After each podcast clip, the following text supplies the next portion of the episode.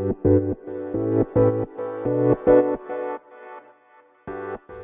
はようございます。なつきです。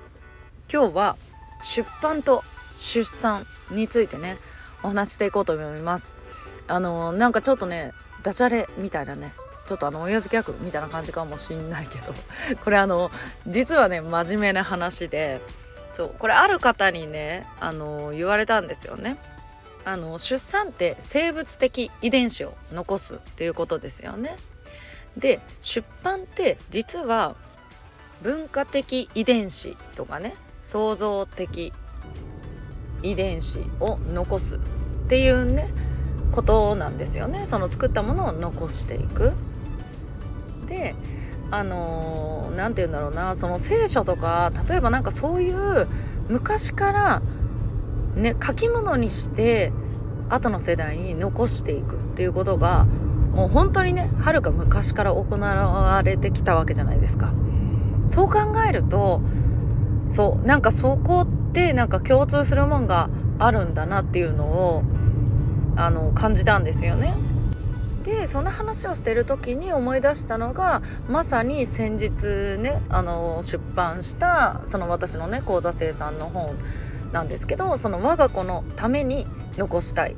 とかね。その同じような思いをしているお母さんに、うん、でもやっぱりその我が子が大きくなった時に読んでほしいとかね。そう。まさにその生物的遺伝子を残す。ことにそのね書籍を作ってそれを残すっていうね。めちゃくちゃ共通しているなっていうのにうんすごいね感じたんですよ。でなんか私も電子書籍自分が取り組む前もそうなんだけどもその例えばね自分が生きてきた、まあ、これまでのストーリーを残したいっていう方もやっぱり結構いらっしゃるんですよ。自叙伝書きたいみたいな方も。あとはやっぱりそのお子様との思い出だとかねその子育ての大変だったこととか、まあ、あの良かったこと幸せだったこと。そう。でまあきっとそういうのってね誰かの役に立つ。ものもあるしやっぱり我が子が大きくなった時に読んでほしいっていう思いの方もいらっしゃる。そう。実際にねそういう方は多いのは知ってたんですよね。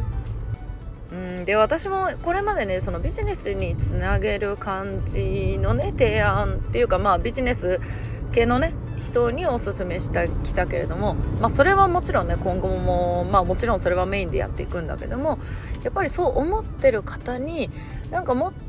とあの気軽に届くもんなんだよっていう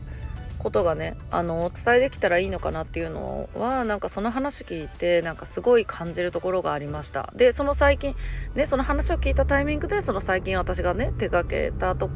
ころうん。でなんか本当にまさにそういう本があったっていうのになんかそうめちゃくちゃ感じるところがあったっていうのが一つと私が、えーと、今後やっていきたい活動の中に、まあ、私やっぱりあの保護猫活動とかねあの親に恵まれなかった子たちのな何か助けになることを絶対にやっていきたいんですよね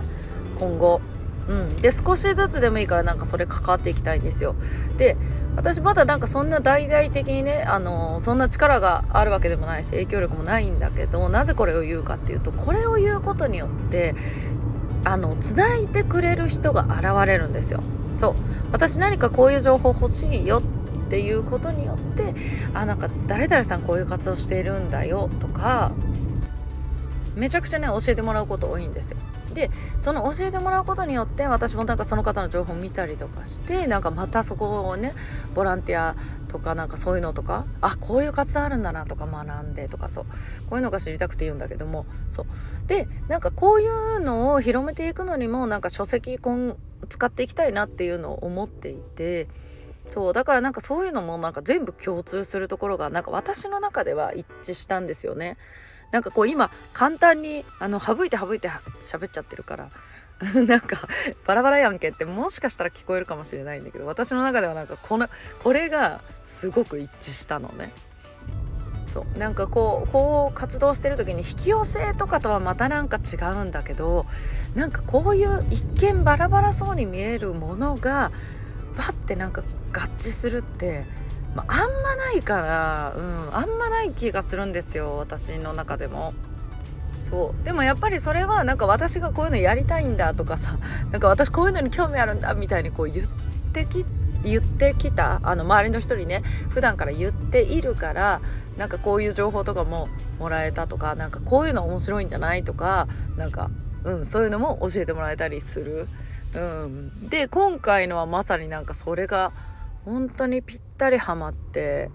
うんなんか奥深いしなんか面白いなって。全然これあの具体的なイメージにはなってない。まあ半分ぐらいしかまだなってないんだけど。そう。でもなんかすっごい面白いなって思ったのとまあこのアドバイスをくださった方って本当にあの芸能界とかあの皆さんが誰もが知ってるようなブランドのコンセプトとか手掛けられてる方でそう。そんな方にそんなすごい方になんかそういうアドバイス、うん、っていうかヒントをいただけたっていうのもそうそうなんかあのめちゃくちゃ貴重だなっていうので、うん、なんか自分の中でねもっと固めていきたいなっていうの、うん、でやっぱこう作り上げていくっていいなって思います。その書籍作り上げていく。いやだからなんかそう考えると「うん生みの苦しみ」なんか出版もよくなんかの小説家さんじゃないけどテレビとかでも「生みの苦しみ」みたいなのあるじゃないですか。まあ電子書籍だからそのねあの出版社から出る本の苦しみとはまた違うんだけども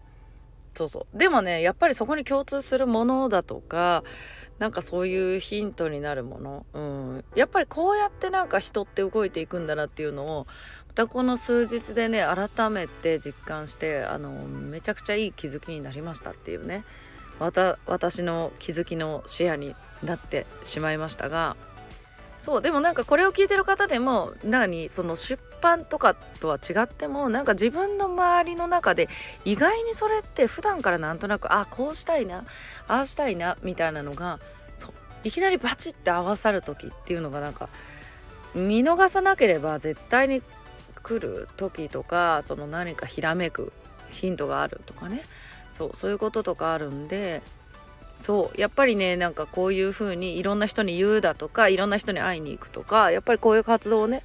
あの続けてきて本当に良かったなっていうのをまた改めて感じましたね。なのでもしかしたらね普段何気ない誰かの言葉にそういうねヒントが落ちてるかもしれないからそこはもっとね敏感に拾っていけたらいいなと思います。はいということで皆さんね今日も素敵な一日をお過ごしください。またお会いしましょう。Thank you.